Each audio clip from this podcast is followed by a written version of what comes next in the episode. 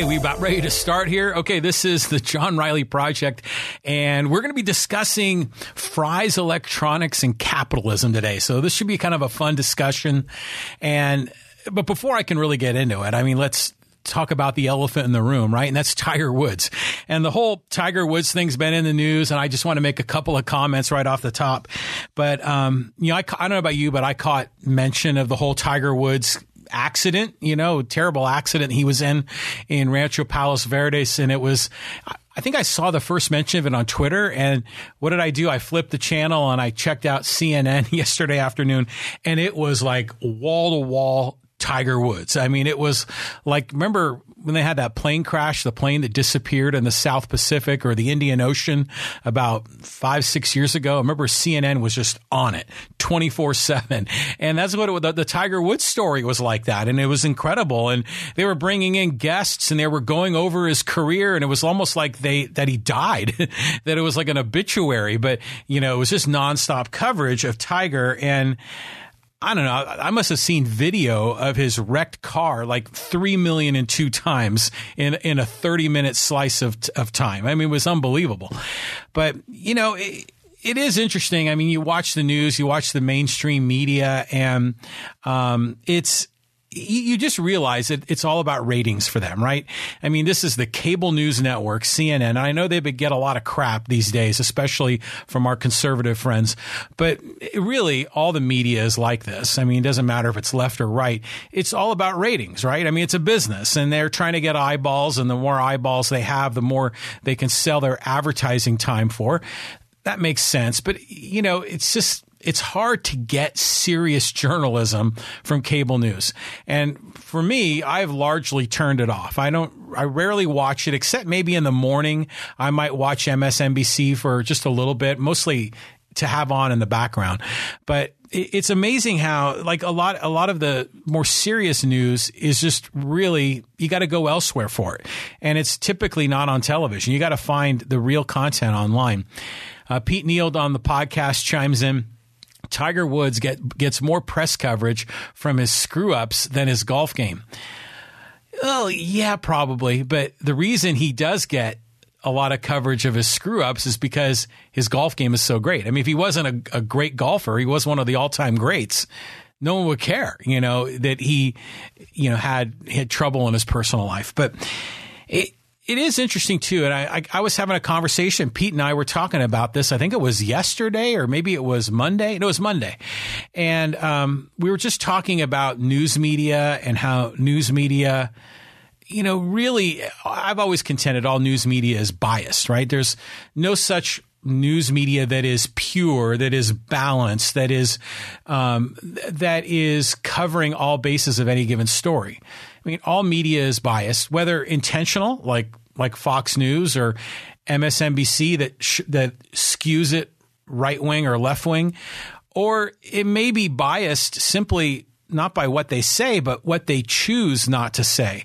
Um, you know, they may th- present that they're showing both sides of a story, but a lot of times there are more than two sides of a story. There could be three or four or five sides of a story, and those other sides may not even be covered at all. And a lot of times media is biased because of what they unconsciously or unintentionally leave out. So it's just, it's an interesting topic to talk about media. And, you know, I, I, often say try to get as much of your information from as many media sources as possible, from the broadest range of news sources possible, and then distill the truth yourself.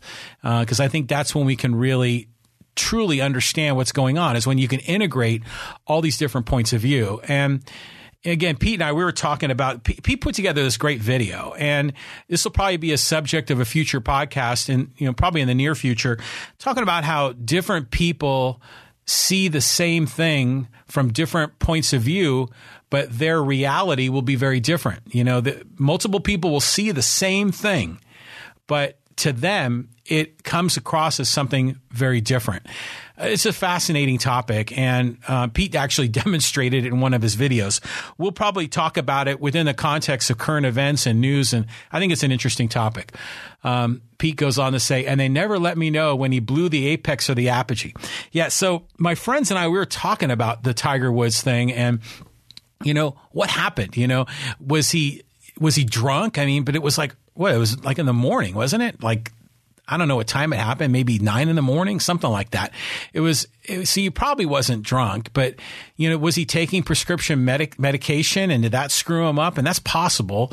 I mean, because he's, you know, been rehabbing and he's had back surgeries and, you know, he's had some wear and tear on his body, no doubt about it. So it could have been that. And then over the weekend, I was watching the golf tournament, the, you know, the Genesis tournament that was up at Riviera up in LA with my son. And, and, just side note, I was trying to confirm where that golf course was, and I thought, said to myself, I think it's in Brentwood, and sure enough, it is. And good old Brentwood, the the stomping grounds of O.J. Simpson. Um, but you know, he was on. Tiger Woods was being interviewed by Jim Nantz. and my friends and I were talking. You know, we were swapping emails, and we were commenting about how Woods looked kind of like puffy faced and kind of a little bit slow. And, you know, was he, was he on meds? I mean, legitimately, was he on medication for pain because of his surgery? Or, you know, did he, you know, he was in LA visiting uh, for the tournament, but because he lives in Florida, but he was in LA. Did he hook up with some of his friends and, and have a late night the night before? I mean, we didn't know. So it's interesting. Just, it's fun to speculate on this sort of thing. But, um, one of my friends brought up a really interesting point because we were talking about how in one of the news stories, Woods apparently he was at I don't know where he was in the morning just prior to the accident, but apparently he was really angry and, and, he had gotten in his car. It was one of the Genesis Invitational cars from the golf tournament that weekend, and I guess he peeled out in the parking lot and he was really upset. He was kind of aggro, and so that was one of the theories is he was just driving too fast because he was angry. Maybe he was on his phone talking and and and I looked it up. I mean, because it was. Um, what was the name of the street? Was it Torrance Boulevard or, or, something like that? And I was thinking to myself, does that actually go through Rancho Palos Verdes? And I looked it up on Google Maps, and sure enough, it does. And it's kind of a windy road through there. So, you know, if he was gassing it and maybe not focused on the road for any number of reasons, yeah, that accident. I mean, it could have been us. You know, any one of us could be in an accident like that if we're not being careful on the road. But my buddy was commenting about how it's interesting. Yeah, it could have been aggro. You know, he could have been upset, and people have accused Tiger of being like a narcissist. But then my friend said that you know, for a lot of people, a lot of really successful people, that are obsessed with being innovators in their business or being trailblazers or, you know, being on top. A lot of them are narcissists and sometimes it goes hand in hand with it. And so, you know, being the greatest of all time, being a goat, sometimes is a double edged sword because it takes unbelievable personal focus to get there.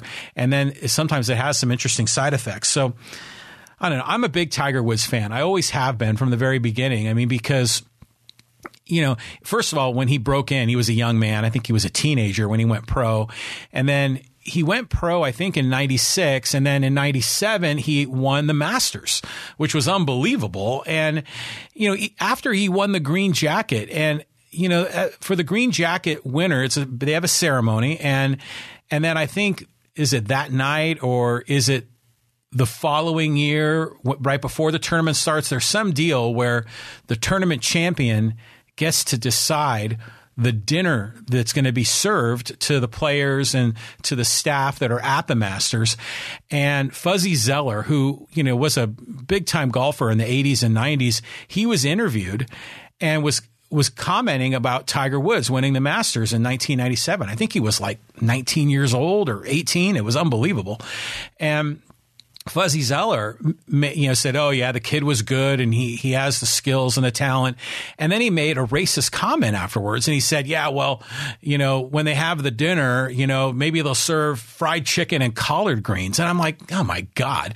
So the fact that Woods has not only been a champion, not only been a champion at a young age, but he broke through this color barrier that was prevalent in this country club set, you know, in the PGA. I mean, he won the Masters in 97 and I don't think you know, I learned this from watching some of the the the um, interviews. Bob Costas was was talking about Tiger Woods in one of the CNN interviews, and he said that even though he won the Masters in '97, the the Augusta Country Club there, where the where the tournament's held, I don't think they began admitting black members until 1990. So to me, I mean, Tiger Woods to me is a guy that I'm always going to root for. I mean, I'm going to root for him when he's on the course, you know, and a lot of people are. Anytime Tiger is in the hunt on Sunday, everyone goes bananas. I love Tiger Woods, and I, I, I he's a guy that is just fun to root for you know, and there's like a little bit of a SoCal connection. And I know Tiger, uh, Torrey Pines is like one of his courses he grew up on in youth golf. So there's that local connection too, which makes it cool. But, you know, the guy's a champion. He's singularly focused on golf. And I think I'm going to talk a little bit about that. This singular focus and being a specialist is one way to really get ahead in the world. And, and he's obviously taken a specialty and been damn good at it, and it is cashed in for him. But yeah, he's an innovator. He's a trailblazer. He he was responsible really for making golf a huge industry in the 2000s. It started to wane a little bit in the 20 teens, but now with COVID, golf is back on the upswing and and that's great. You know, it's it's good for the industry, it's good for the fans. It's and it's fun, you know, for the fans to follow the sport. And a lot of us are following it because of Tiger Woods. I mean, the day before, I or maybe a few days before his accident, he was out golfing with um, uh, Dwyane Wade, you know, NBA star Dwyane Wade. He's retired now. But Wade said that the reason he got into golf was because of Tiger Woods. I mean, he never would have considered golfing. Um, but now, so it brings in the new generation. It brings in new demographics, new people into the sport. I, I just, I think he's terrific. And he's overcome all these challenges. Now, in the beginning, you know, the challenge, of course, was youth. The challenge was race.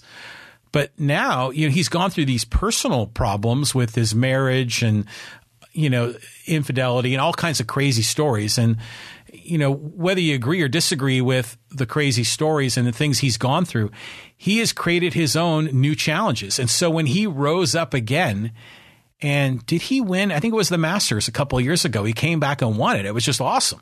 So he like climbed the mountain, got knocked down to the bottom of the hill, and he climbed the mountain again. So now what's going to happen? I mean, he, you know, he's had suffered some terrible injuries. Is he going to be able to resume his career? And is he going to be able to to actually beat Jack Nicklaus's record of the most major championships? I'm rooting for him. Um, you know, we're going to find out what actually went down with this accident. Hopefully, it wasn't anything that was that would tarnish his reputation, but maybe it was just an accident, like like you or I, an innocent accident. Could have been that but we're going to find out. But I just want to let you know I'm a big Tiger Woods fan. I'm, I'm rooting for him, wishing him the best.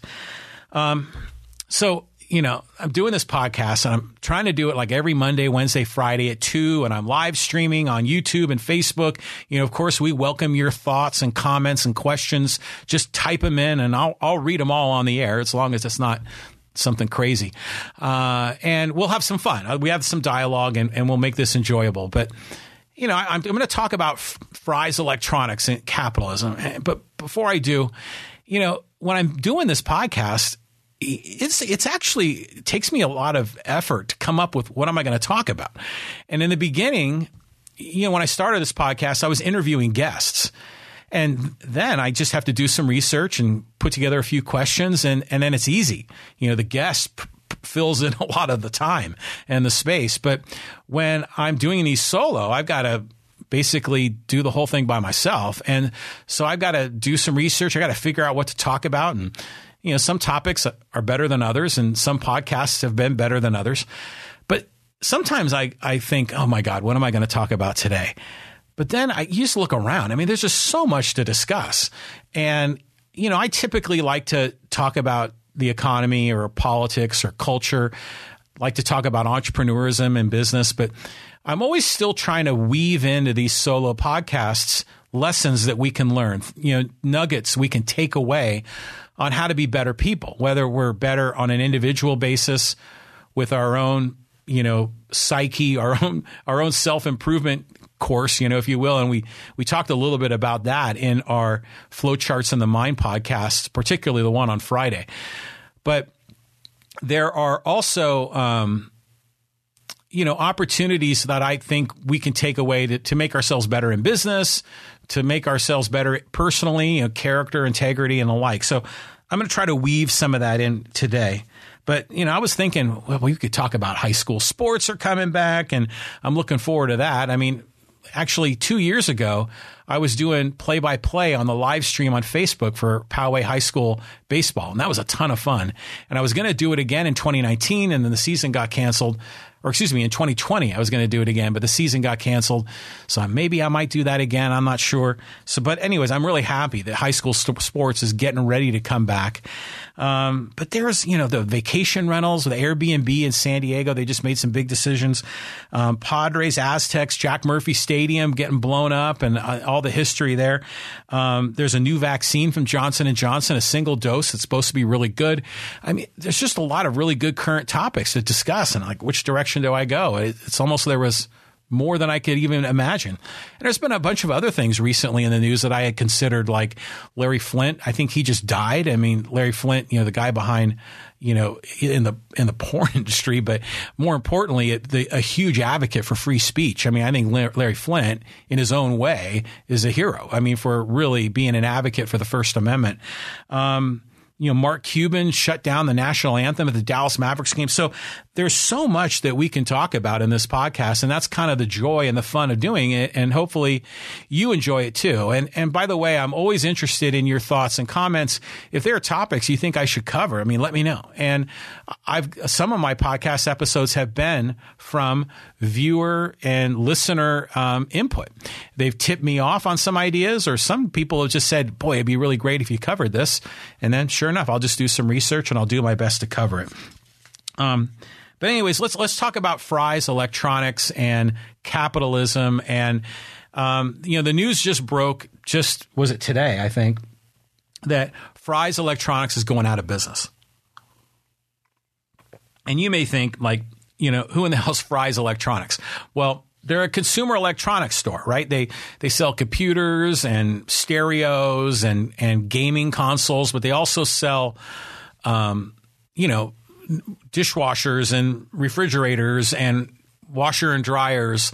They sell, um, I don't know, big screen TVs. I mean, it's just a big consumer electronics store, and they're you know around the United States, and and we've had we had two of them here in San Diego County. I mean, there's the one down in Murphy Canyon, right off of Aero Drive exit off the 15, and there's another one up in San Marcos. And I remember when those stores just came out a lot of people just love them. I mean, they just love going down there because, you know, they're a bunch of computer computer nerds, computer electronics fans, and they just love the whole scene there. And I remember going down there. For me, I, I remember in the beginning, I, it was very uncomfortable going to a Fry's electronics store. I don't know if you felt the same way.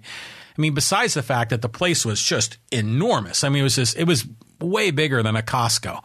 And then you get in there and there there was because there were so many people in the store. It was often really difficult to get someone to help you, and then the checkout process there was insane. I mean, you had to go through this maze, like a Habitrail of all these impulse buy things, whether they were inexpensive DVDs or candy or whatever. You'd have to weave through this, like this maze. And then eventually you get to the front of the line and there are like 15 checkout uh, stands and then there's someone there that will tell you which one to go to. And then the checkout person would, you know, have a sign and would say number 12. And then you'd have to walk to number 12. And for me, it was like, what is this? This is different than I've ever experienced. And so it was always uncomfortable. And then, and then I remember there was a certain, I don't know what the right word, it was almost like being in a Vegas casino, you know, like when you're playing blackjack and the dealer isn't really friendly, you know, they're just doing their job. And I kind of had that that coldness vibe when I was always in that Aero Drive Murphy Canyon Fry's, and so I would go back a few times and just never never dug it. And uh, but again, some of my other friends just absolutely loved it. So I thought it was just maybe me and my idiosyncrasies. But then eventually I would start going again because sometimes I couldn't find what I was looking for.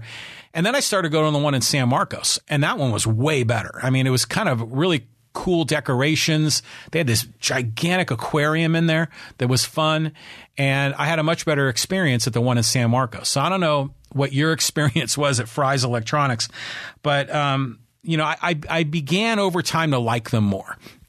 And so now they went from a negative probably to a neutral or maybe slightly above neutral. I still like Best Buy better, but for me, Best Buy was more convenient because, you know, I live in Poway and there's one in Carmel Mountain Ranch, but Best Buy in you know as an individual store often doesn't have a lot of inventory and not as big of a selection as Fry's does, and plus Fry's has all kinds of other things. Um, so it's just it's just interesting. But anyways, Fry's closed down and there were a lot of people that were really upset about this. And on Twitter, I, there was a, you know, there was on my Twitter feed. I, I enjoy being on Twitter. If you want to follow me, my handle there is John Riley Poway. And then some guy was really angry. He was like, ah, Fry's closed down. And what do we have left now? I think there's only Best Buy. And, and then he referenced some other consumer electronics company, but it wasn't local. It must be, I don't know, on the East Coast or the Midwest. And he goes, that's all there is. And, you know, what are we going to do? And, oh, the, and he started bagging on capitalism. Like, oh, this is capitalism. It's just screwing everything up. And I mean, I normally I don't respond with, you know, a sharp message back in Twitter to people that I don't know. But I couldn't help myself. So I, I typed in a message and I just want to share it with you. I, I wrote to this guy and he was again upset about capitalism, essentially reducing his choices. And I said that, well, you know, capitalism has increased the options that you have where you can buy consumer electronics. I go, some of it is moved to, yeah, to big box stores and some of it is moved to specialty retailers. Uh, and there's just a ton of places you can buy it online. I mean, the economy evolves right? That's that's what I wrote. I mean, I'm kind of adding a little inflection in my voice to this. But then then this this morning when I was preparing for this podcast, figuring out what I was going to talk about, I went back just to see if there were any comments to my tweet, and the guy blocked me for that, uh, which was insane. But that's again, I should have known better. But as I started thinking about this, I said, well, this is actually a really good topic for a podcast because you know, we're, we're, I'm doing this podcast. I'm using a lot of consumer electronics just to do the podcast. And you're probably listening or watching with consumer electronics. And we've all had our own experiences in these stores. So I'm interested in your thoughts. If you've ever been to a Best Buy or a Fry's or any kind of a consumer electronics store, What's been your experience, or do you buy online now? And what's your experience there? I'm kind of interested because it all plays into what's going on with Fry's. And now, like speaking for myself, this podcast, I mean, everything in my podcast I bought on Amazon. So I've got, you know, the microphone, the mic stand, and there's a bunch of things you can't see over here. I have an audio interface that connects my XLR mic into U into a an audio interface, which then allows a USB into my computer, which was where I'm recording the audio. And then I've got a Sony camera straight ahead, which you can see there, and a you know a stand. I've got lights and you know, a bunch of stuff and I bought it all online, which was great. I mean, I did my research online and bought it all through Amazon and it just showed up at my door and it was just fantastic. Um, but my TVs in our house, I know we bought all of those from Sam, from Best Buy and we've always had Samsungs and because it's just always worked for us. Um, and uh, my computers, I always buy those online. Um, I've kind of focused on always having Lenovo as my brand of choice for my notebook computers, and that's because one of my buddies up in San Francisco is a is an IT professional in an accounting firm, and he always buys Lenovo. He has great response results with them, so I figured I'm going to buy Lenovo, and and then you know other knickknacks I'll usually buy online. So started thinking about it is now when I ever have to go into a Best Buy, it's usually just because I need like a USB cable and I need it right now. And I'll go. But you know, a lot of times I can get some of that same stuff at like Walmart or, I mean, you go into a Costco, there's a lot of consumer electronics there too. So the economy evolves. And a lot of times, like this guy, you know, he's probably bumming out that Fry's is gone because he may have been one of those people that loved Fry's. But the economy is always evolving, and I think a lot of people just don't really grasp that. I mean, it's it's constantly in motion, right? So companies are starting, companies are closing. You know, the the industry is shifting. I mean, when I go into Costco, uh, I typically go to the one in Poway, up off of Scripps Poway Parkway. Right when you walk in, it's boom, it's all consumer electronics. There's like televisions and Wi Fi mesh networks and, um, you know, you know audio uh, audio bars and and and um, uh, Bluetooth speakers. I mean, all kinds of consumer electronics. So you figure for Fry's and even for Best Buy, some of that business has moved to Costco because they can do it in some cases better um, or less expensively. Then in other cases, some of those categories are moving to like Lowe's or Home Depot. I mean, we see a lot of refrigerators and and washers and dryers. I mean, you can buy that at at one of those big box hardware stores now, and you can get it from a lot of other spaces. And then there's a lot of specialty retailers, like here in San Diego. There's a really good camera uh, retailer, and they got a, like two or three locations called George's Camera. And actually, I've gone there when I needed to buy like a little knickknack, like for my podcast, and I needed it right away. And it was something related to to cameras or to video, and they're really good. So the industry, you know, it moves and changes. Um, have you ever been into a Pacific Sales? That's a really interesting store. They, I know they got a bunch of them in San Diego, and there's one up in Escondido that we've been to a few times. They sell the really high end appliances, um, you know, rather than kind of the the medium to lower end, which you'll probably mostly find in a Best Buy the you know like the Viking grills and all those, and th- those are fun to go check those out. And I think we bought something from them once. I can't remember what it was. It might have been our refrigerator. No, we, our last refrigerator. Actually, our last refrigerator we bought at Best Buy. Um, so, anyways, the, the the the marketplace evolves, right? And so this guy who loves Fry's was really upset and you know, he's probably stuck in that paradigm, right? That's stuck in that mode of, oh my God, the one retailer I love is gone and evil capitalism screwed me over. Well, he's not understanding that, you know, things are constantly changing. Um, Pete Neal uh, on the on the live stream chimes in. I loved Fry's. Notice the the tense grammatical. It's closing. Perhaps the adjective usage will kick in. Yeah, Fry's is closing, and for a lot of people, they're really bummed out because it was a store that they really loved.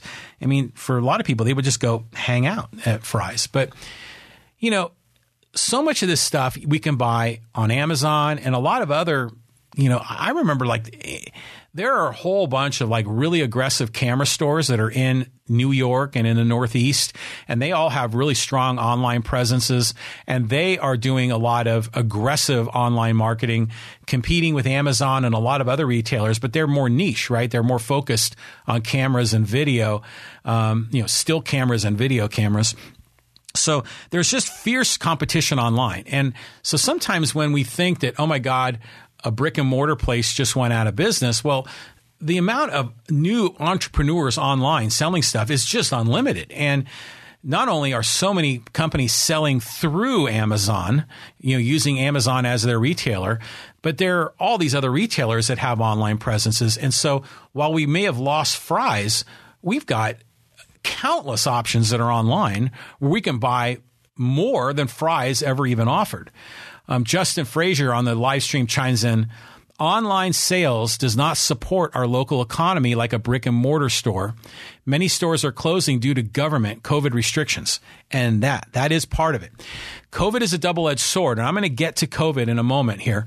Um, but yeah, the local economy, um, you know, retailers, local retailers definitely are helpful for the local economy, but you got to see the writing on the wall here. I mean, when, when the economy is evolving, certain businesses are going to are going to fail to evolve with the economy and they may go under.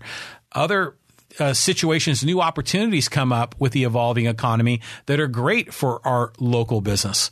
Um, you know, and and as as well as a lot of online retailers. I mean, a lot of them have warehouses and shipping capabilities here. I mean, here in Poway, they just built an insane, huge, massive Amazon distribution facility which has caused a big stir in Poway and a lot of people angry because it's it's upsetting their view, and I mean, that's a whole other topic. In fact, I was encouraged to do a podcast topic just on the Amazon warehouse in Poway, and I've commented a lot of it, uh, often uh, in a lot of my podcasts about it. But but you, Justin, you're right. I mean, brick and mortar does support our local economy, but retail evolves, right? So our local economy has to evolve with it. Um, but if if we insist on keeping brick and mortar, well, at some point, some of those brick and mortar stores, they're just not going to have the revenue. Com- customers are going to find it more convenient to buy online in certain business categories. And then at some point, some of those brick and mortars are going to go out of business. Um, but COVID is key. And again, I'm going to come to COVID in just a minute. I kind of have this prepared presentation here. But um, Pat Johnson on the live stream says, I think Fry's died due to poor customer service and expanded inventory outside their base electronics they started with. Now, that's possible because I I always had like not a positive consumer uh, or customer service feeling, customer service vibe when I was in a Fry's. It was always kind of cold to me.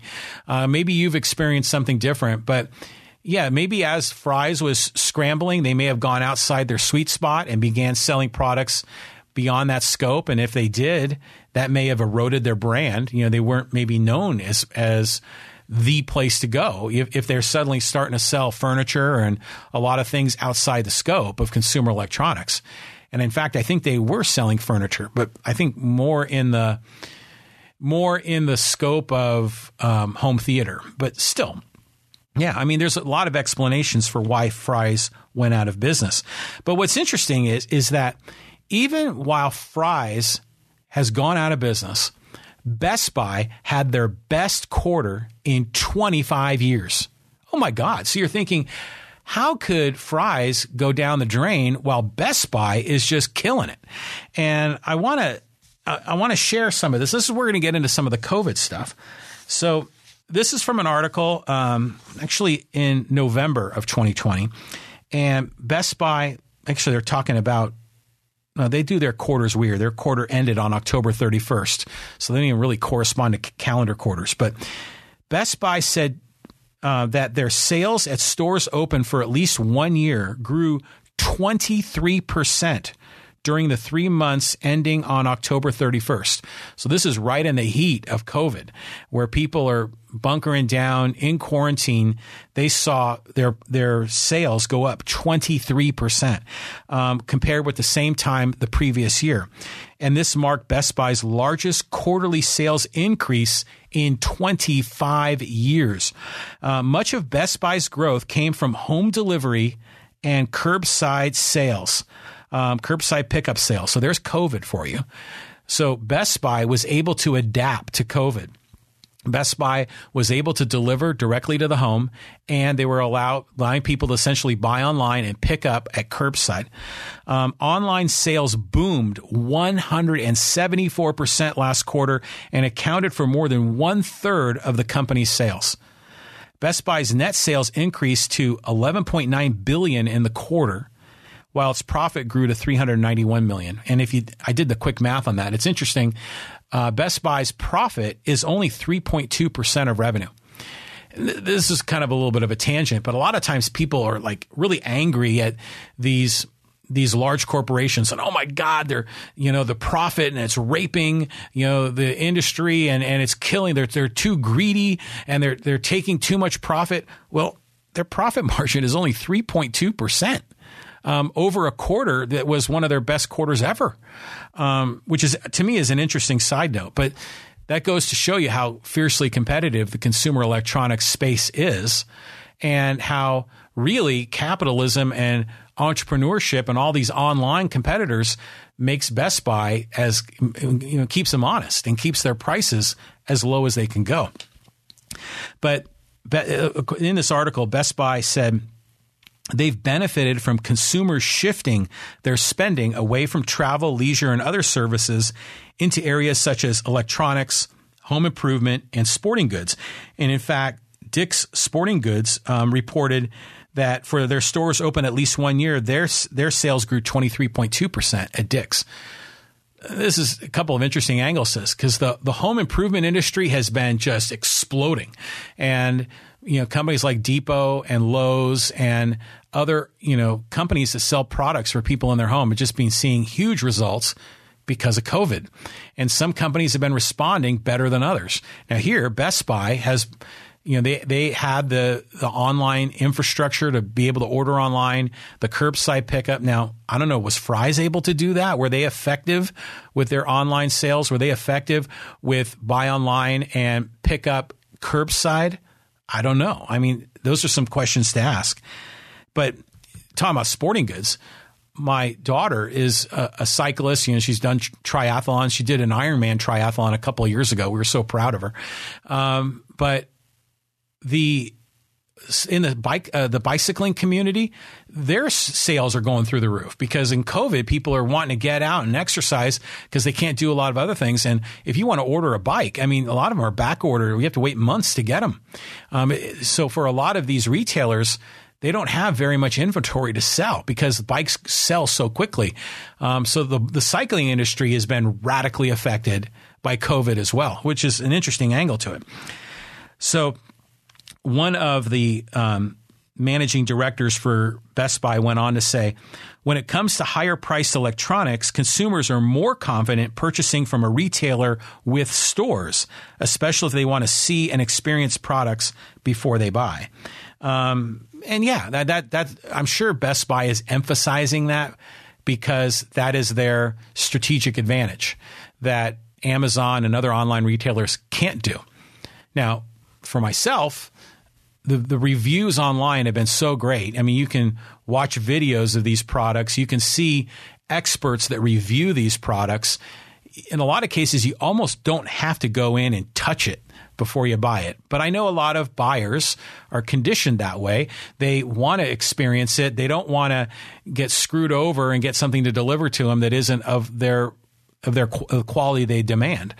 But Best Buy, to their credit, is emphasizing their unique differentiator.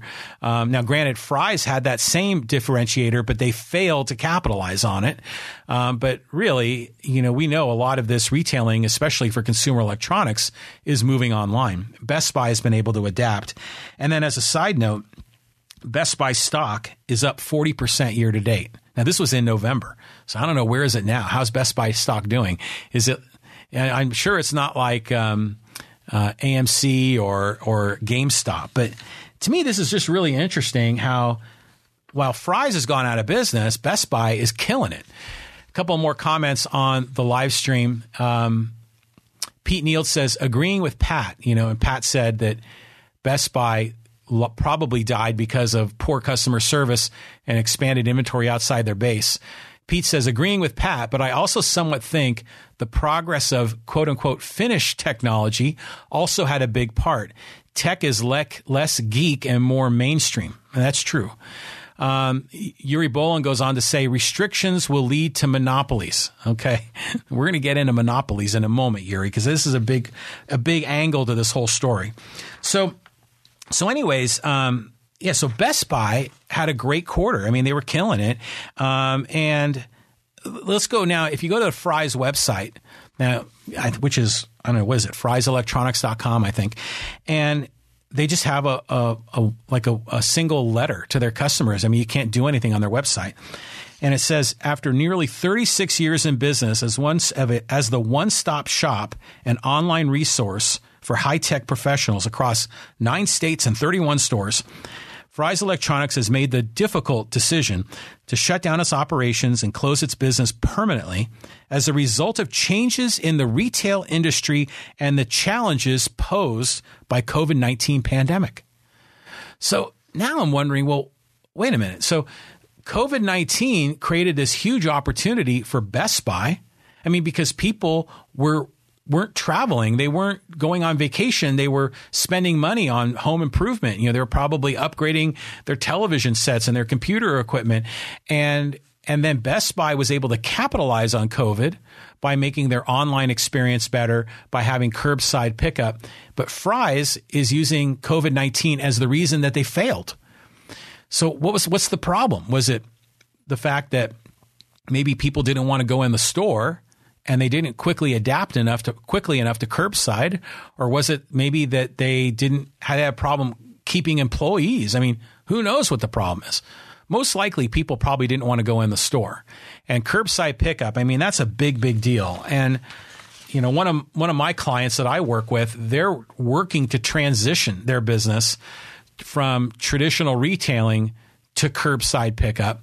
And and originally their plan was to do what they call BOPIS, buy online, pick up in store, B O P I S. But now the focus is trying to get into you know essentially curbside pickup, buy online, pick up curbside. I mean, you just drive up into a parking spot and someone will bring it to you. And in the COVID crisis, I mean, businesses need to think that way. They have to adapt as the economy evolves. Now, I don't know what Fry's did or how they handled their crisis, but clearly they they failed. I mean, they're, they're going out of business.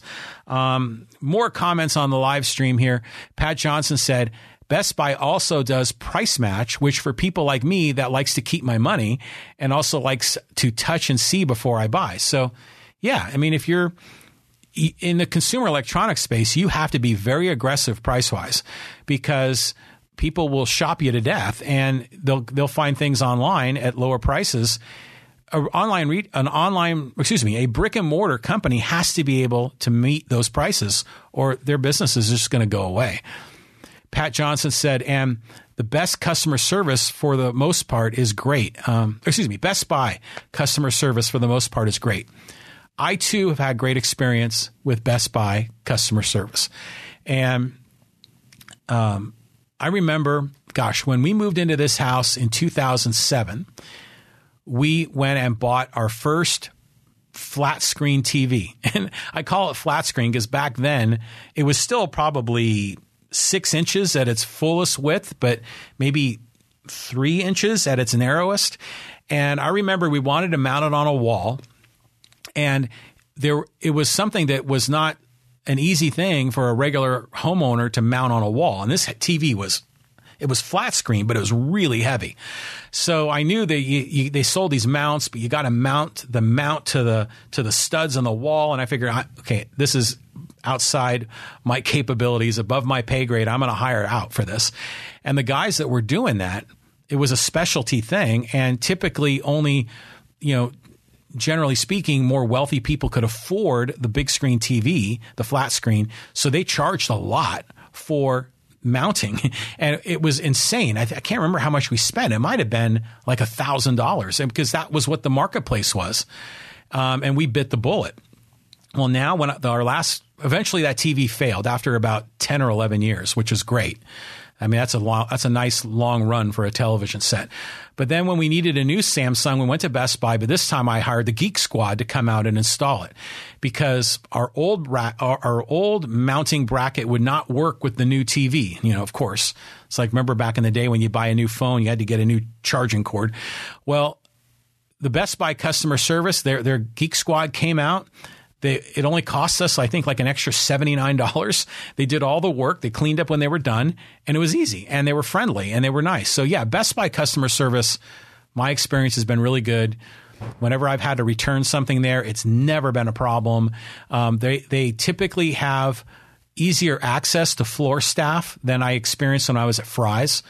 Now, a lot of that had to do with the fact that Fry's had sometimes an insane number of people in their warehouse store. So you know, they couldn't possibly staff up to handle that. Um, Best Buy has been able to manage that a lot better.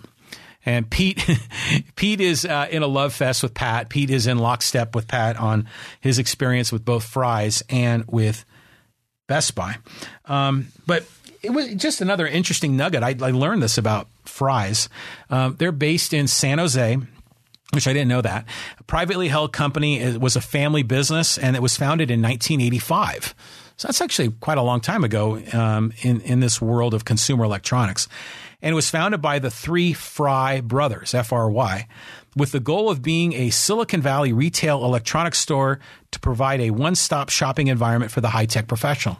So yeah, a, worthy goal, and this is another interesting nugget from the article. Many of the retail locations had wacky themes. For example, its Burbank location was inspired by 1950s sci fi movies and had UFO decoration crashing through the exterior of the store. And its Phoenix, Arizona location had an ancient Aztec temple. And its Houston, Texas store was inspired by the state's oil history. So I remember the Fry's store up in San Marcos, they had a theme and it might have been UFO. I can't remember exactly, but I remember there was a theme there. And the one on off Aero Drive in Murphy Canyon of San Diego, I don't know if they had a theme. That was one of the earlier stores for San Diego. Um, and in this article from CNN, it said the retailer, they're talking about Fry's, the retailer didn't innovate its online operations as rapidly compared to its largest rivals.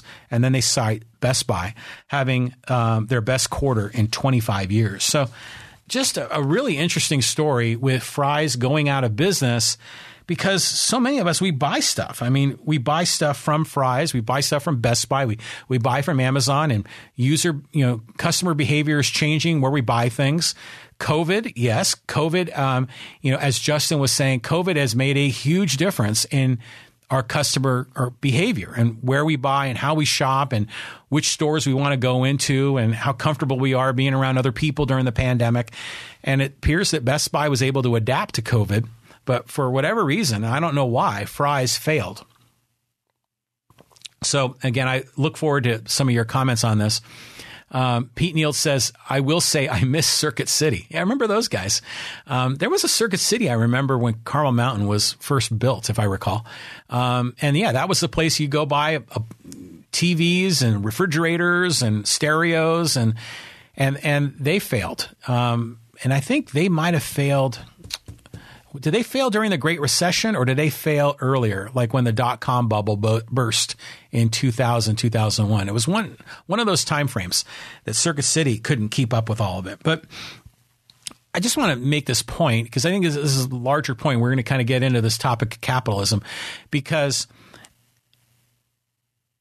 you know, despite Fry's shutting down, I mean, which is an unfortunate event, there, there's still this. This is a society, a an economy of abundance. I mean, there are just countless options, countless products and services to buy. And even though there are some companies that fail to evolve, there are other companies that are constantly starting up and competing and getting into the marketplace. There are new online competitors. Um, there are new, there are some of the existing brick and mortar are starting to move into that consumer electronic space, like a Lowe's, a Home Depot, a Costco. So it's there's still there's just so much abundance, so much opportunity. I mean, just just look around, and it makes you wonder, like with all this opportunity, how did Fry's fail? I mean, it always comes down to management and leadership and and how they execute, right?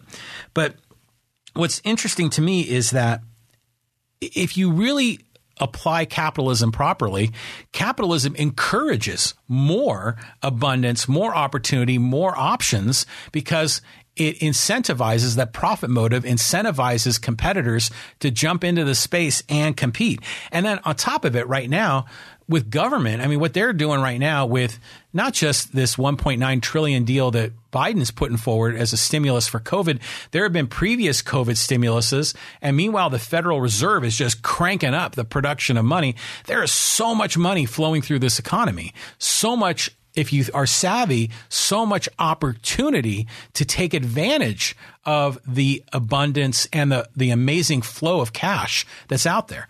Now, I realize for some people they're struggling because of COVID, but for other people, COVID has been like manna from heaven has created amazing opportunities for their business so that their businesses have trouble keeping up with demand. Like people in the cycling industry, like like Best Buy, like like a like a lot of other businesses, they've seen their business explode. Home Depot and Lowe's have seen their numbers greatly increase. Uh, so again, on the on the live stream here, Pat Johnson says don't forget to mention the best company to adapt to the globalization of the economy. Amazon. They meet your needs for almost everything. Great customer service, fast delivery, and great prices. And I agree. I I've had fantastic success with Amazon. And I've had cases where they failed on delivery. Like I remember I ordered, I needed an additional light for my podcast and the light came, but the stand that I ordered as part of the package didn't arrive. So I contacted Amazon and they said, just keep it because they knew it was too much of a hassle to ship it back or to ship a new stand. They just said, just keep it. In other cases, I've tried product, wasn't happy with it. I packaged it, boxed it up, brought it down to my buddy um, uh, Dennis at the PostalAnnex here in Poway, right next to Target. He takes it, he packages it up, and Amazon pays the freight, and boom, it's done. It's you get credit on your account. Amazon makes it really easy. I've had great great success with Amazon. Um, now, you know, results vary. I'm sure some people have had great, some people maybe have had less than great experiences. I'm interested in your thoughts and comments. Justin Frazier says, I miss Radio Shack. now, I remember one of my biggest pet peeves with Radio Shack, and this is this is before really personal computers were a big thing. This is like in the 1980s and even in the early 90s. Whenever you'd had to go to a Radio Shack, they would always ask you for your name and address and they would write it out on the sales slip. I'm thinking, okay, I get it. You want my address because this is back before email. You want my address, so I'm on your mailing list. I totally understand that. But they would ask it every single time you buy, bought something there. And I'm thinking, okay, these guys are failing if they're not able to verify if the address is already in the system.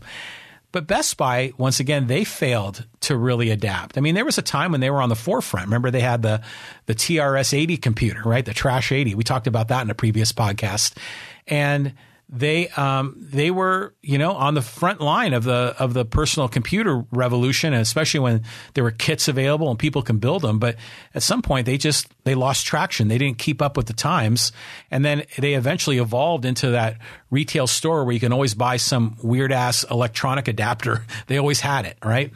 But that's all they really were, at least for me. I mean, I wouldn't buy a stereo there or any consumer electronics because they never really had the good stuff.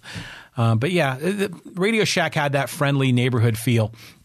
Um, Matthew Brannigan says there really aren't any places now for hobbyists to get a few bits and bobs for electronics projects. Yeah, that's a fair point. And Radio Shack f- filled that role. Fry's filled that role. Um, to a le- lesser degree, I, I can go into Walmart and I can, if I need like a USB cable or you know something like that. Walmart sometimes has it. Best Buy more frequently we'll have it. But yeah, uh, for that kind of thing, you almost have to order online and it takes you a couple of days to get it. And that stinks. It'd be nice if there were brick and mortar places that had that, but clearly that business is, it's shifted. And the, the, you know, there's a book called "Who Moved My Cheese." The cheese was moved, um, and that's just the reality. And we kind of long for those old days when we can just go to our local electronics store around the block, right next to our local hardware store and our local pet food supply store. I remember I had that when I grew up. Um, who else? More more comments on the live stream. Yuri Bolin says, even though they had been gone a long time, uh, Circuit City was better than Best Buy. Yeah. So again, people had varying opinions. Um, Pat Johnson said, you should do a podcast on the stimulus package and all the non COVID things in there. That's a good idea. Um, cause I was just reading an article about it and, you know, it's like the uh, Rahm Emanuel quote, never let a crisis go to waste. So there's just a ton of pork that's in that COVID stimulus bill. That's a great that's a great idea for a podcast, Pat. And then Pete Neal says, I may be the only person that does not have an Amazon account. A long time ago, I refused to sign up. I don't do Amazon and I don't do monolith organizations.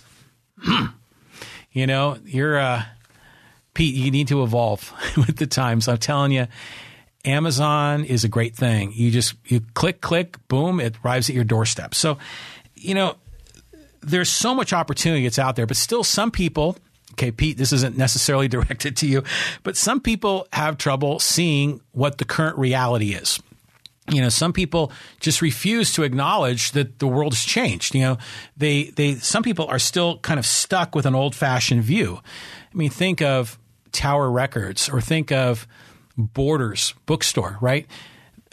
My guess is is they were still kind of caught up with the romance of the neighborhood bookstore, that neighborhood record store, and they didn't really evolve fast enough. Their leadership didn't adapt to the new reality. But then even at the corporate level, you know, there's still a lot of management that are stuck in an old-fashioned paradigm. There's and a lot of them have had to break through that. I mean, with this COVID crisis, people working from home, a lot of managers at first they didn't like that. They, they didn't feel they could trust their employees because they figured if they worked from home, they'd be screwing around and you know just sitting on the couch watching TV all day. Well, they quickly learned that their employees, in many cases, were more productive and happier and had greater control of their work life balance, and that they didn't really need to have the, their employees in the office. And now they don't need as much office space. And that, that's creating a whole cascading effect in the commercial real estate industry. But yeah, some, some managers are old school and just wouldn't, they wouldn't really go there. They wouldn't let their employees work from home. Um, but there's, you know, there's still like there's restaurants that you know are old school mom and pop, you know, all paper based restaurants. They got the wait waiter comes out, you know, hand writes the order. And some businesses have evolved and, and some haven't. So some are still stuck in, in some of those old paradigms. And I think it's because things change so fast in this economy that a lot of times it's just easier on your brain to just revert back to what you know, you know, rather than having to you know, churn brain cycles to learn new things and adapt. Some people just fall back into what works, what they're comfortable with. And, you know, the older you are, the more likely you're going to be in that situation. And, you know, I, it's funny because I'll have conversations with my with my my mom that you know she hasn't been evolving fast enough but then i have conversations with my children and i learn that i'm not evolving fast enough so you know it's a generational thing it's funny but there there are also companies that fail to see the future right some some fail to see reality as it is today and revert to an old paradigm. But there are some that maybe they understand the reality today, but they don't look more than, you know, in front of their nose. They don't see what's coming. And, you know, a great example of that is Blockbuster, right? Blockbuster didn't really see the evolution that was necessary to go to online streaming. And in fact, at least if I understand the story correctly, Blockbuster had an opportunity to to buy Netflix or to be one of the big investors in Netflix, and Blockbuster turned it down. They didn't see the benefit in it, and they eventually got steamrolled. Um, so you know, and there's countless examples of businesses that are like that that fail to see the future. They fail to see where the economy is going. Um, Again, more comments here on the live stream. Pat Johnson says, speaking of evolving, oh, Blockbuster, there it is. Blockbuster missed the boat of the changing environment and sank. Yeah. Blockbuster is probably one of the classic um, examples of this phenomenon. But you can see this whole angle of like people that have trouble seeing what the future is going to be. And I run into this myself, and, and I have to keep opening up my mind. But one area where I'm reasonably confident I'm right is this whole notion of mass transit. And, you know, there's this big project that Sandag is talking about doing here in San Diego, and it's revolutionary, right? They're going to change the freeways, they're going to build light rail, and all these things they want to do. And I mean, it's it's it's it's like a science fiction movie in some ways, but you know, look at I, I I just think you know we're talking about the romance of local bookstores and local record stores. I still think there are some people that have this romantic feeling with rail, you know, with the train and, and the beautiful train and people taking the train to where they want to go. But the train never can take you from point A to point B. You always got to take multiple methods of transportation to get to the train. And then wherever the train lets you off, you got to take multiple modes of transportation to get where you're going to go, your ultimate destination. But I see like, you know, over at UCSD, they just expanded a trolley out there. And I mean, it's like, I don't know what the exact number is, but it's got to be hundreds of millions, if not a billion dollars to build that extension, you know, because they've got these huge infrastructure that they're building for the, the light rail to travel way above the freeway. And I mean, it's a huge deal. But then I think, you know, this economy, transportation with, again, I'm a big EV guy, but autonomous driverless cars, driverless electronic vehicles, to me, is going to be where the future goes because people could have a car come to their location and take them precisely to where they want to go. And these cars can use the existing infrastructure. They could go on the existing roads. And unlike our current cars today, these electronic vehicles can communicate with one another. And that means that they can travel in packs like a swarm of bees and they can drive bumper to bumper safely because the cars can communicate with one another. And that means that the freeways won't be nearly as clogged and there won't be that slinky effect that we feel driving through traffic because they're going to be able to move together as one blob. And then cars will just peel off and take exits as necessary. I, again, I'm not a professional in this space, but my hunch is, is that the future of transportation is going to be more evolving with technology like autonomous electronic cars, electric vehicles, more so than going backwards to 19th century technology like railroads. Uh, but still, there's this thing where people are stuck in these old paradigms. Um, and what else? I mean, there's um, another example is like education, right? Now, I know with this COVID crisis, a lot of our families have been challenged by online education. And for some people, it works great. For other people, it doesn't. But still, education has evolved so much, not with just, not just with online learning, but there's all these really narrow niches of specialized education that are available today. But still, you look at a classroom today in 2021, it looks like a classroom from 1821 where, you know, you got 20 or 30 desks all lined up and there's a teacher in the front of the room and there's well maybe it's not a chalkboard anymore it's a whiteboard. But sometimes you wonder has education evolved or is it still kind of stuck in the old paradigm? Particularly public K through 12 education makes me wonder makes me think you know? So are we seeing how it's evolving? You know it's it's almost like that you know, like you're a quarterback and you can see where the wide receivers are going and you throw the ball to where they're going. You can see it, the, the, the future sort of um, unopen in front of you. And it's like the, that classic Gretzky quote. What is it? Um, skate, I skate to where the puck is going, not where it's been.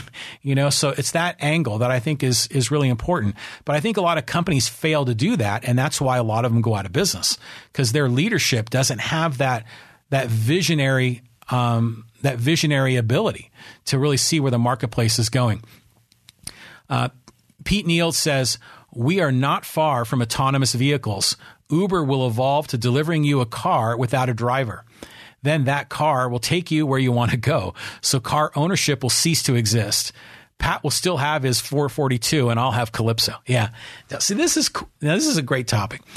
I agree. I think we'll be able to summon a car and you know, on one level, it's like summoning a taxi, but it's like, remember in the movie, um, uh, Total Recall with Arnold Schwarzenegger and he's on Mars and they had the Johnny cab, which was like an autonomous cab, but they had like, like a fake robot guy that was annoying as hell, but funny and, uh, that would drive for you. So yeah, the whole notion of, of summoning a driverless car, they'll show up at your house and take you where you want to go. And you don't have to take a a taxi drive to get to the train station and then a train to get to another train station and then you got to walk or take a bus to where you want to go. I mean, you just go from point A to point B perfectly. Um, I think a lot of it's going to evolve that way. And then imagine if we have autonomous cars that we can just summon, then most people won't need a garage.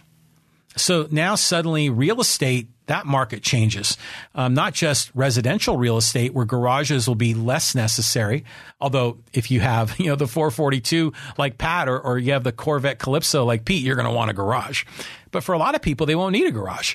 But then imagine for commercial real estate, they won't need these massive parking structures and parking lots. And even when they're building more high density um, apartment buildings, like right now in San Diego, there's a lot of regulations that require a certain number of parking spots be made available as a ratio of the number of units in that structure. Well, if we can summon cars and less people have cars, well, that's going to shift as well. And that's going to change the way construction is done. It's going to change the way, really, the density of housing, especially in, in highly urban areas. So yeah, the, the, the future is going to change a lot, but we've all got to evolve and we got to follow the future. And I think that's critical. So, um, what else on the live stream? Matthew Brannigan says before San Diego City spent um, huge amounts on rail, they should at least fix all the huge potholes that are everywhere. Poway is ahead of the ball on road maintenance. Well, no doubt. Poway is ahead of the ball. I know, like where I live, um, I live off of Stone Canyon Road in Poway. And then when I come off of Stone Canyon and I get on a Pomerado, at that moment it becomes uh, San Diego, and then instantly the road quality takes a giant downward. Uh, uh, it, it, falls off a cliff essentially, and but I will give Faulconer credit. I mean, Kevin Faulconer as mayor of San Diego did a lot of work to fix the roads because he knows that's a common complaint.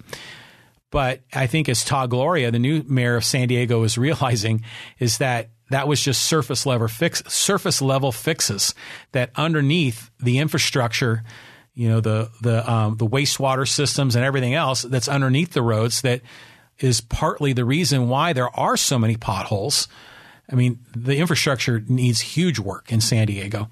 So Faulconer was able to put it in a nice package, and, and I, I can't remember the amount of miles of roads that he had repaired, but it was a lot. Um, but Poway does a great job. I mean, there's a lot of a lot of things I think that Poway does very, very well as a city. That's you know, we all have our complaints about the city, but generally speaking, it's it's well run. And road maintenance is one of the categories where they do a really good job. And I think I may have my numbers wrong on this, but correct me if I am off base. But I think what they do is they divide the city into is it eight zones, and then once every eight years, one of those zones gets all their streets repaved um, you know, new asphalt, everything. So every eight years, your your road will get repaired, and as a result, they don't really ever have like these massive potholes that San Diego used to see all over the place. So interesting stuff. Um, Pat Johnson said it's seven. Thank you, Pat. There are seven zones in the city of Poway. So, um, what I want to now just touch on, oh my God, we're at an hour and five minutes. Um, but I want to just touch on the, the, Remember, I talked about that guy on Twitter that was pissed at me and, and blocked me, only because I said that the economy is evolving and there's more options that are available to us now to buy consumer electronics. Even though Fry's went away, we can buy from a lot of on, uh, online retailers and even existing brick and mortar. There's a lot more choices. We're not just stuck with Best Buy now that Fry's went away. And then, of course, he blocked me for it. But he was obviously bagging on capitalism. And I've talked about capitalism a bit in this podcast. I just want to share some thoughts on this. And, I, and it's really the virtues of capitalism that I want to share because I think this is really important because right now, you know, people, that's the big battle socialism or capitalism and and people describe one as good and one as evil and it's this constant battle now i'm a fan of capitalism and i'm going to i'm going to make the case and i and i think it's because there's a profit motive. Profit motive is a good thing. The profit motive is what encourages a lot of these entrepreneurs to come to market, not necessarily just to only compete with the establishment companies, but also to innovate and, and to create better mousetraps. Now, they're gonna, yeah, they're gonna come up with new, you know, entrepreneurs are always coming up with new products, new services, new ways to make your life better because they're trying to one up the establishment companies. And for a lot of people, buying online is is better. I mean, how many times I mean, for me, I've gone into stores, I'm looking for something, and you go in, like even to a Best Buy on the store, on the shelf, they don't have the current model. They got last year's model. Or you're looking for what you want and they don't have it, you know. So a lot of these online retailers have been able to essentially build a better mousetrap and they uh, for certain categories of certain categories of the industry in my opinion they're doing it better than the brick and mortar so and then the other crazy thing for our family i don't know if you do this but we we um, subscribe to a company called HelloFresh I don't know if you ever use them. There's other companies that are like HelloFresh. I think one of them might be called Blue Apron, I think, is another one. But what they do is they deliver food to your house.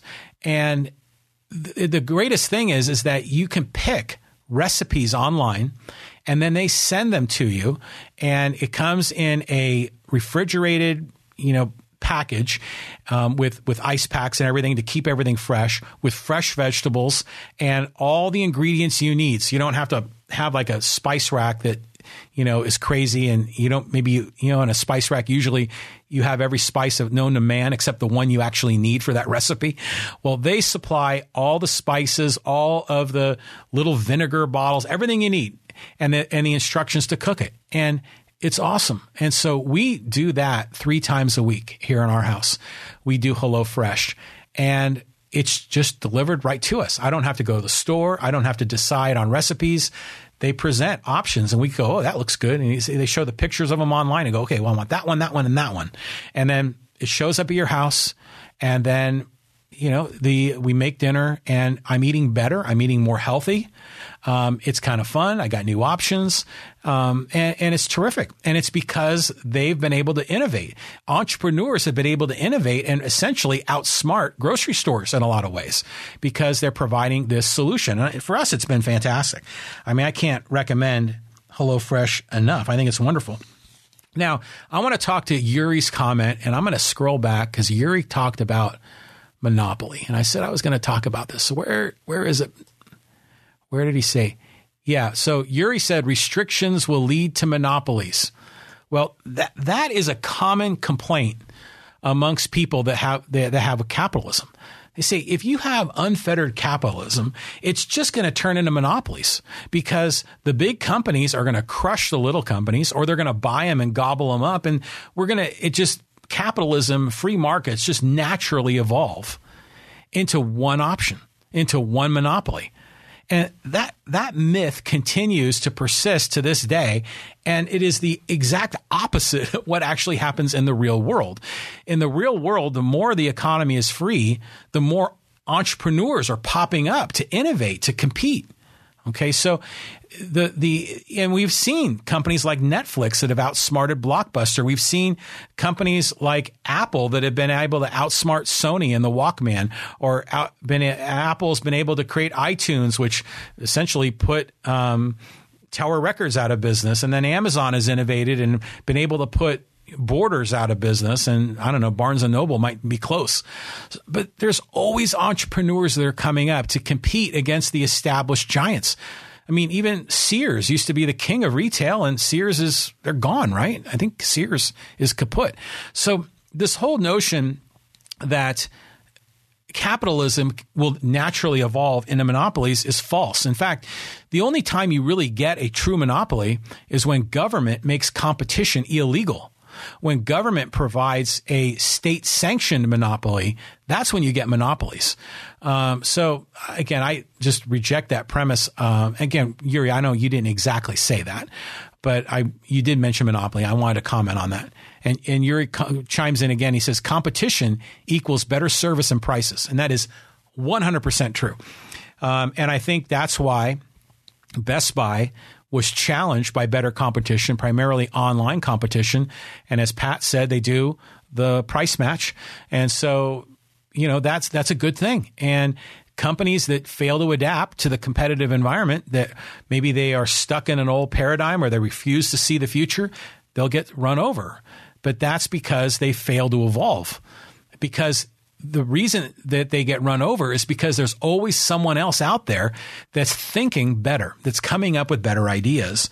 Um, another example, a really good example of a of a state sponsored monopoly was AT and T before they broke up.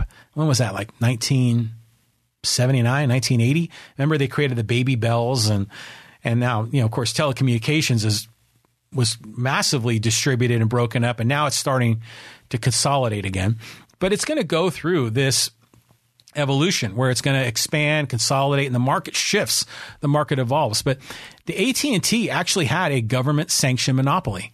And back then, other companies were, it was illegal to compete with them um, until the government broke them up and essentially deregulated the marketplace. And in my opinion, it's made it better.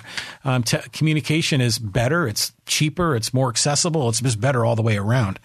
Um, and even like the you know we talk about Texas, and we were ta- commenting on that on Friday's podcast about the Texas energy crisis and um, how you know the the lack of regulations is what caused the problem, and we could talk about the problems, and I think there are definitely problems in Texas. I think problems by management, leadership of those companies, but there are regulations that are in place today. I, I, don't know if these apply necessarily in Texas, but this whole plug and play solar thing where people can essentially build their own solar arrays inexpensively and they don't have to be mounted on a roof. You can just put them on your patio or on your backyard lawn. And these are things that you know, you don't have to be a person of, of high means. I mean, you could be a renter. They're portable units. This is the kind of technology that that innovators come up with to do it better, cheaper, faster. And as a result, they make they challenge a lot of these establishment companies, but often regulations prevent it. Um, and so that's I'm a big fan of less regulation, which is going to allow more innovators, more competition. And Yuri goes on to say, uh, no, I like capitalism. And, and, forgive me, Yuri, if I said that wrong originally. And I know you like capitalism.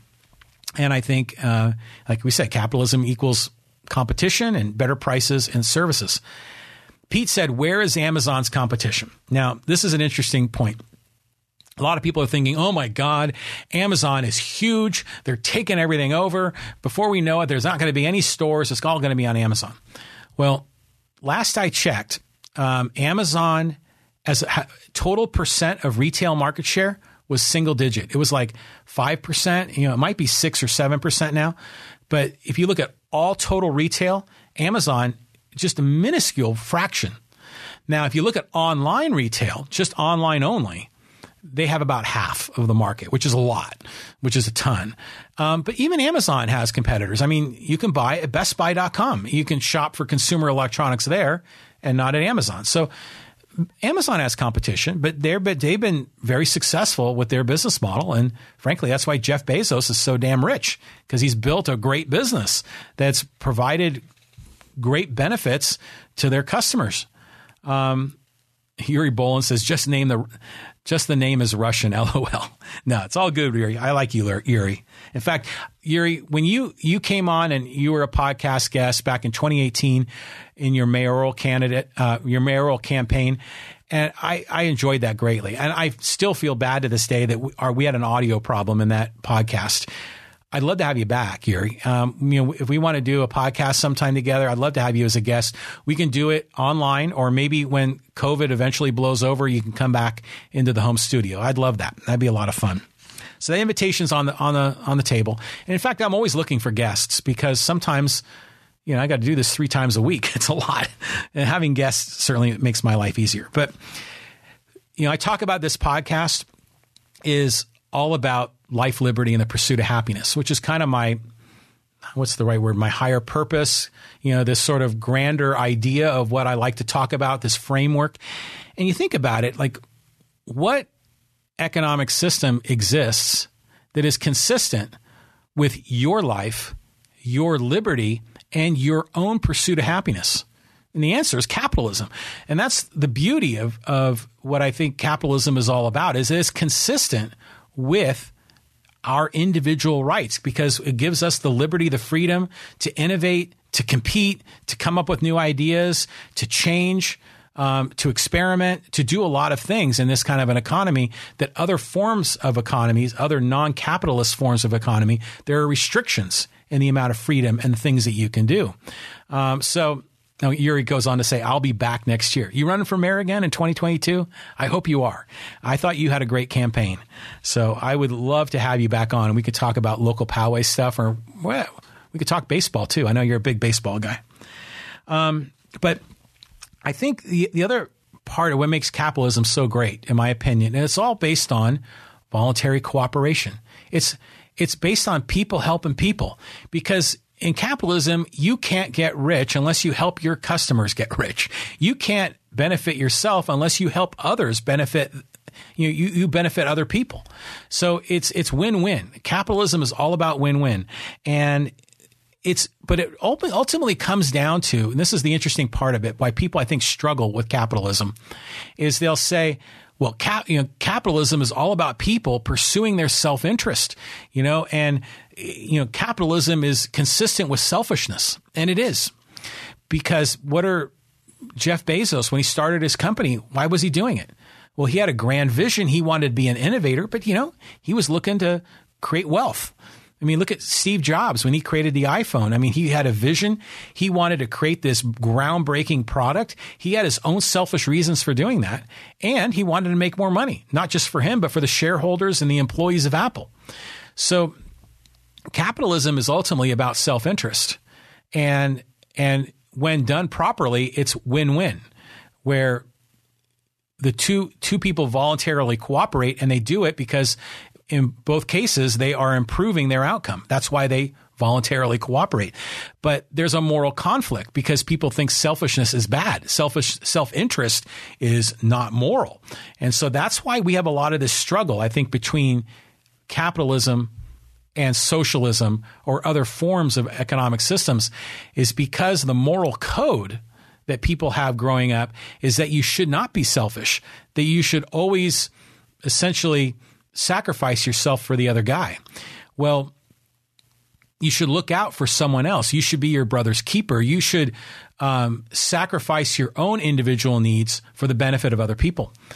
Um, that's why I think people struggle with capitalism. But I think if you see capitalism in the in the view of win-win relationships, where you help people and then they help you, um, then I think from a moral perspective, I would hope that people would begin to see it much differently. But when this guy that was bagging on capitalism because Fry's closed down, I'm thinking, man, capitalism is what allowed Fry's to exist and all those wonderful products that are sold through Fry's. And capitalism has allowed a lot more retailers to come forward and compete with Fry's and in many ways do it better. So, you know, in the end, your life is yours. Your life is yours to live. And if we're living in a society and an environment where you can really live your life according to your own values, capitalism is the economic and some might say political system that allows for that to happen. And so, uh, you know, it's in, in some areas of our society right now, it's kind of it's it's it's trendy to to bag on capitalism um, and to embrace either socialism or democratic socialism. Um, I just don't think people truly understand what capitalism is really all about, and it's it's all about yeah, it's pursuit of your own happiness. It's consistent with our individual rights, and it's ultimately win win. Um, and that's why you'll see in nations to the, degree that they embrace capitalism, embrace free markets, embrace essentially property rights and freedom, to, to, the, to the degree that they embrace those, there's greater prosperity. And the, and the countries that do the opposite will typically have far less prosperity to the degree that they embrace the opposite of liberty and property rights and essentially capitalism. So, um, it, you know, isn't again, I'm kind of going here an hour and 20, but I just want to make a few more points here. Um, people sometimes, I, I hear, I've heard comments like this from a good friend of mine that was just thinks they think of profit as some kind of an evil thing.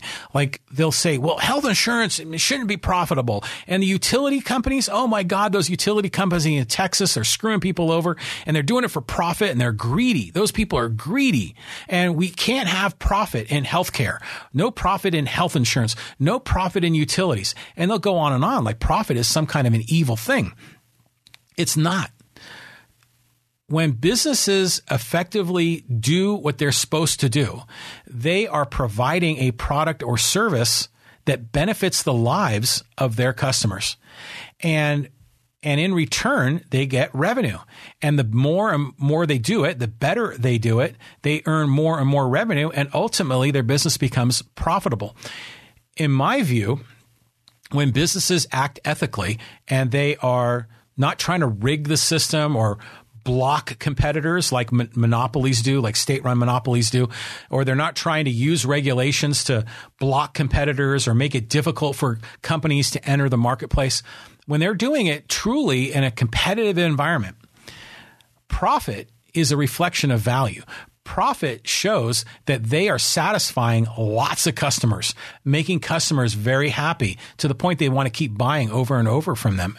So, like my company, HelloFresh, that we buy from, that we really love, that delivers food and ingredients and recipes right to our doorstep, literally right on our front door.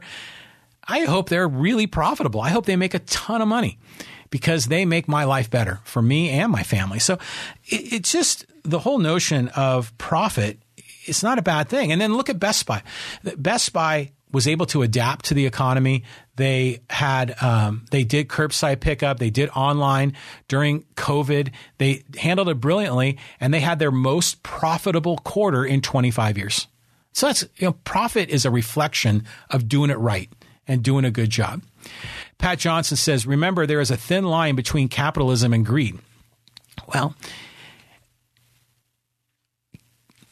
you know, it's like I'm gonna I'm gonna kind of paraphrase Milton Friedman, who's an economist, um, good, a great man. But he used to he had this one clip from the Donahue show, and it was people complaining about greed. And then Milton Friedman said, he goes, "Well, who is greedy?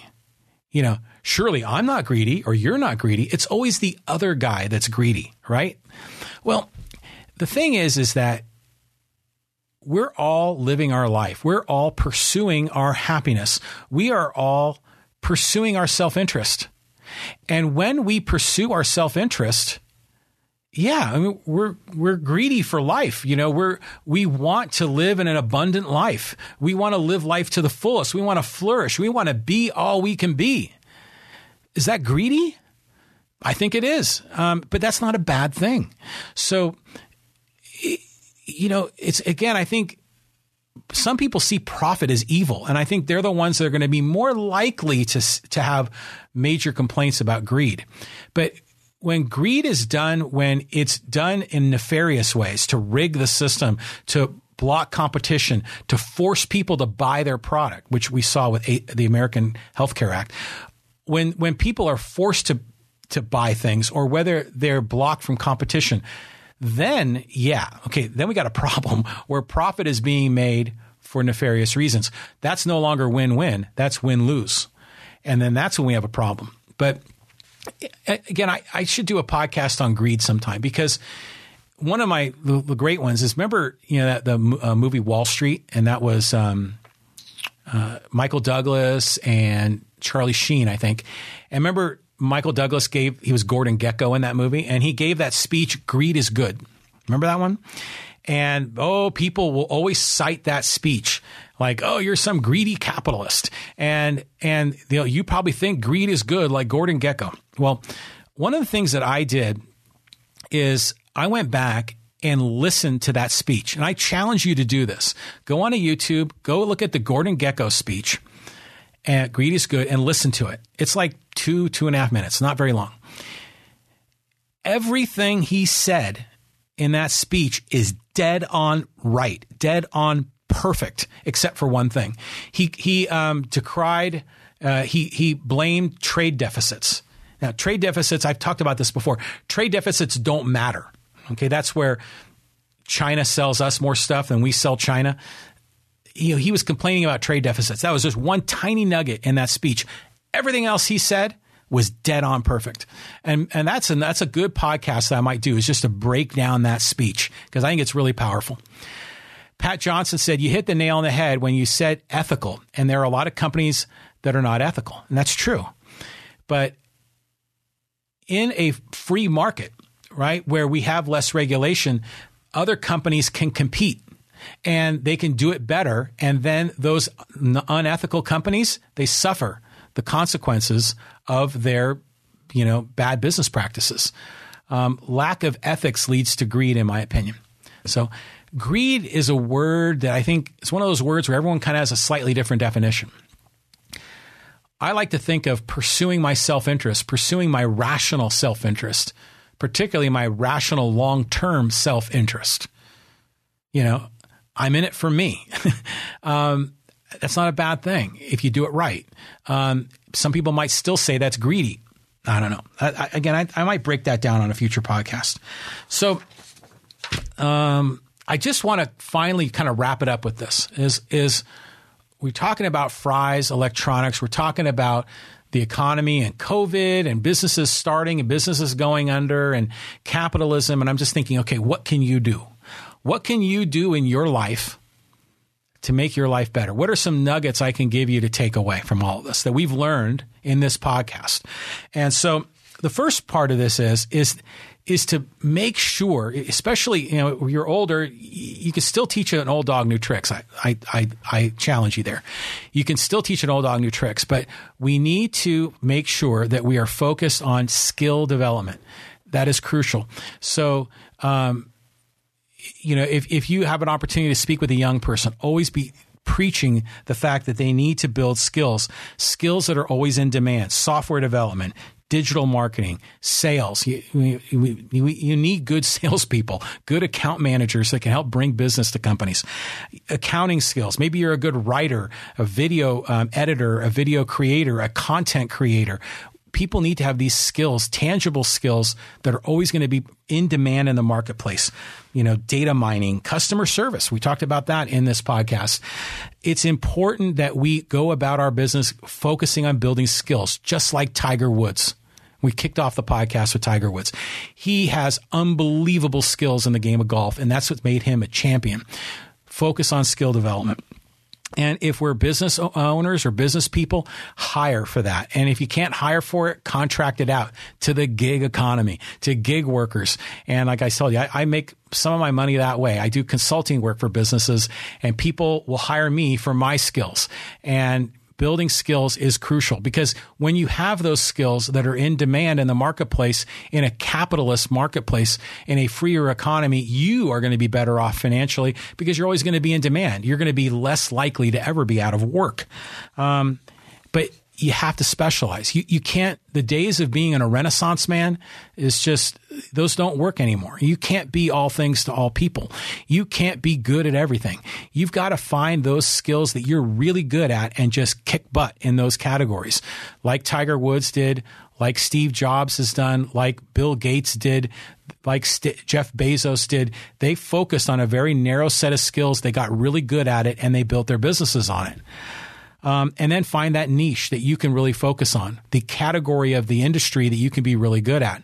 I mean, how many times have you heard people say things like this? Well, you may be a good software developer, but you don't know anything about the healthcare industry. You couldn't possibly do software development in healthcare because you were doing software development in automotive or in aerospace. You don't know a darn thing about about healthcare.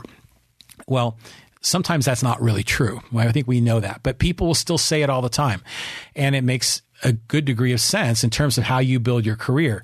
Not only be skillful in the specific things you know how to do, but know how to do them really well in an industry where you begin to build greater reputation, uh, greater referral opportunities, and be able to not be able to apply those skills in a way that can have a transformational positive benefit for the company. I mean, it's one thing to be a really good, you know, financial professional, accountant, controller, but if you understand that business, that particular business model, you know the tricks of the trade and you know ways that you can optimize yourself to be more effective in that space. And then this goes right to what we were talking about with Fry's and with Best Buy and Amazon and everyone else you need to innovate. And a really great line that I heard from Yuri Boland chiming in. He says, Bill Gates looks like he would make a great Bond villain. You know, Bill Gates, I just wanted a little bit of a tangent on Bill Gates. Now, think of Bill Gates, okay, the founder of Microsoft, and, and, you know, we can go back like how he didn't invent MS DOS, he bought it from another company and, and, and, and you know, we can we can complain about Microsoft and how Windows is really based on Apple's user interface, but then Apple is really based on Xerox and a experimental technology that they had in their Palo Alto research lab, um, actually research campus, I think PARC P A R C. We can bitch and moan about Bill Gates all we want, but people still, when Microsoft was becoming a bigger and bigger company and becoming more and more profitable, how did we think of Microsoft? Uh, specifically, how do we think of Bill Gates? We might have thought of him as a villain because he was maybe creating products that weren't good and he was becoming popular and getting more market share. But we might have also been sort of meh about Bill Gates. We might have said, hey, Windows is good, DOS is good, Microsoft Word, Excel, all the things that the innovation that Microsoft's done. But for Bill Gates, we mostly, yeah, he's a rich guy. But we didn't really maybe judge him too much, or maybe we had a slightly negative view. But then do you notice how now that he's done with Microsoft and now he's in all these philanthropic causes and um, and many wonderful things. He's helping provide clean water in Africa, and he's been a part of you know this COVID um, solution. Now, and he's been giving away his money. And now, how do we feel about Bill Gates? A lot of people think Bill Gates is like a saint, not a Bond villain, but a hero in a movie. There's a lot of people that think very highly of Bill Gates now, particularly because he's giving away his money, which goes back to the whole moral argument that some people have with capitalism because they have trouble with self interest. And now that Bill Gates is becoming selfless, now they like him. But when he was self interested, they either didn't care or they didn't like him. Just, it's just, that's the weird thing. That's why we have difficulty with capitalism because the morality and, and the capitalist, um, you know, the, the capitalist, uh, motive, they're, they're at odds. And I think we, a lot of people struggle with that. Um, I think we got to get over it because I think capitalism is good. And again, go back and listen to Gordon Gekko's speech. I, I challenge you to do that. Um, and uh, so, yeah, innovate better, cheaper, faster. I remember I heard this. I worked for a dot com company in 2000, and someone would just say that a lot better, cheaper, faster. And it's just a great line to always think about in terms of innovation. Always be an innovator. And you don't necessarily have to when you think of innovators, you don't necessarily have to be like Bill, like Steve Jobs and create the iPhone or be like Netflix and have this amazing streaming service that knocked Blockbuster out of business. You don't have to be a revolutionary when it comes to innovation. You can just do something slightly better, just a little bit better, like how Best Buy was able to adapt to COVID better with curbside pickup, better than what Fry's did. They were able to be better, or in some cases, well, better, cheaper, faster Best Buy was better and faster. And they may or may not have been cheaper. In some cases, yeah, they matched the competitive price, but better, cheaper, faster is always a great thing to keep in mind when you are innovating. How can you just make your, your product or service just a little bit better, a little bit cheaper, or a little bit faster? And that's all is really necessary to get a competitive edge in the marketplace. Um, and you know, the, it's that mindset, that mindset of thinking like an entrepreneur. And here on the live stream, Pete Neal said, "Will Bezos follow the lead, like like Bill Gates? Will he start giving away his money? I mean, he already is. I mean." Bezos has given away a ton of his money, um, you know, for a variety of philanthropic causes. But because he's the top dog, everyone's going to hate him. It's just like when Walmart was the top dog, they hated Walmart. And when McDonald's is the top dog, they hate on McDonald's. Now they're hating on Bezos. Um, but that'll change. It always changes. And I think, you know, Bezos stepped down as CEO. He's probably going to spend more of his time doing philanthropy. And I think, yeah, people's view of Bezos will change. Um, but the, to compete in this marketplace and to compete in an evolving marketplace, we have to be nimble of mind. We have to break down those old paradigms, the old way things are done. We have to think with the right mindset as an innovator and as an entrepreneur. And even if you're an employee in a company, having that entrepreneur mindset is critical. Like one of my clients that I work with is an old company, been in San Diego for over 100 years. They have an established business. They've been doing things their way for the longest time and it's been successful. But now with COVID, they've had to change. They can't simply sell product, you know, in a retail environment. They've now got to be able to do BOPIS, which is what we're trying to implement with my client. Buy online, pick up in store. Revolutionary way of changing the way they do business. I'll give my client credit. They're making that shift. I mean, they should have made it a long time ago, but they were kind of slow to adapt. But now they're kind of being pushed into it. In the end, that's a good thing.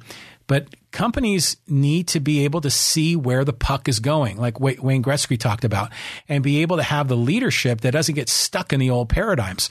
So if you're an employee, one of those companies, you can be the change agent to push for that innovation or go into business for yourself and be that innovator. Be that innovator creating your own company like Jeff Bezos or be that innovator working in the gig economy and contracting your services out to help so many other people and eliminate the middleman and make yourself more money as a consultant than you would as a regular employee.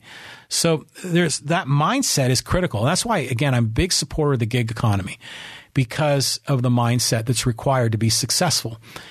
We can talk about Uber and how much they get paid and are they even making minimum wage? And I mean, there's a whole argument with Uber. But to be a successful Uber driver, you have to be innovative and creative and you've got to figure out ways to respond to customers better, cheaper, faster. In, in the case of Uber, typically it's by faster. Um, you've got to respond to their needs quickly. You've got to be in the locations where you're most likely to, you know, get rides where there's less competition.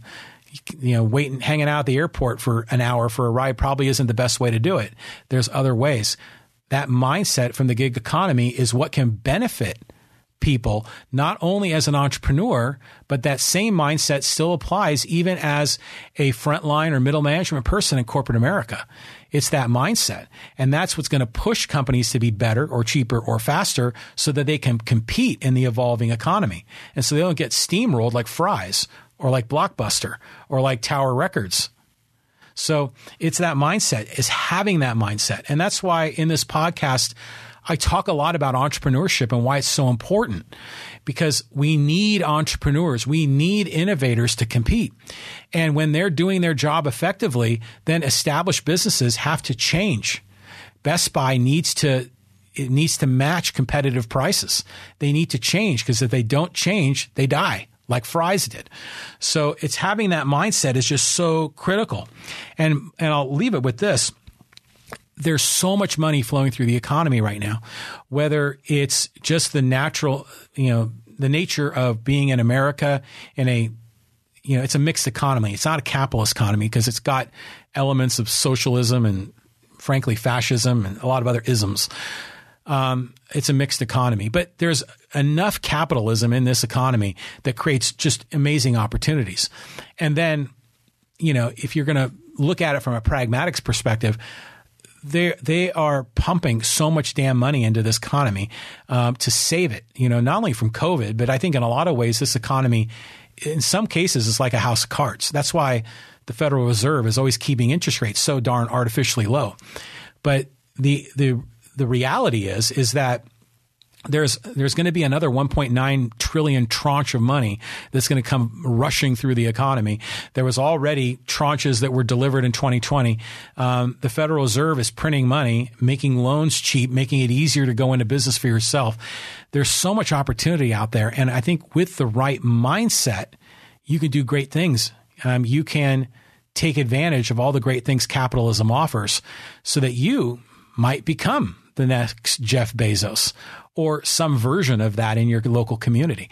Um, there's a lot that's out there. And, and, I just want to leave you with that, at least an inspirational note that there's so much opportunity that's available to you in the market. So, um, wow, I just, you know, I went for an hour and 40 minutes on a solo podcast. So I'm looking forward to taking a break and having something to drink.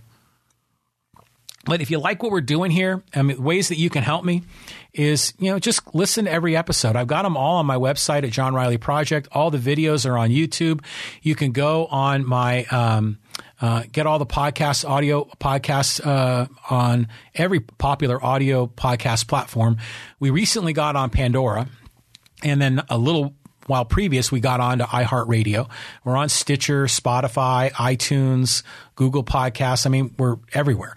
So listen to the podcast. If you like what you hear, what you like what's going on, just click on like. You know, like this episode if you like it. Um, follow uh, my my Facebook page, John Riley Project.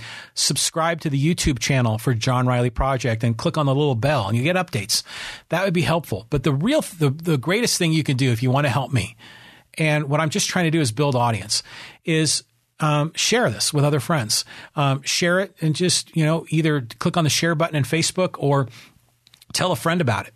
Um, a lot of times we cover very local content uh, here in the city of Poway. I try to keep a little bit more of a local flavor to it. Um, that's why I was talking about Fry's Electronics and and uh, Murphy Canyon and Carmel Mountain, uh, Best Buy and the Fry's in San Marcos. I try to keep it local, keep it relevant. Um, you know, we need more local content here in San Diego County, and I'm hoping to provide that. And sometimes I get uber local with looking just at my hometown of Poway and love having candidates like Yuri Bolin and Pete Neild on as guests. Um, love that. And I, I, want more guests, by the way. So if you have guests you'd like to recommend, let me know. If you want to be a guest, let me know because I love the discussion. It's better than just one guy and a microphone just blabbing the whole time. So, um, and then if you could, uh, leave a rating and a review on iTunes. That would be awesome. Um, five stars if you think we deserve it. Um, that would be really, really helpful.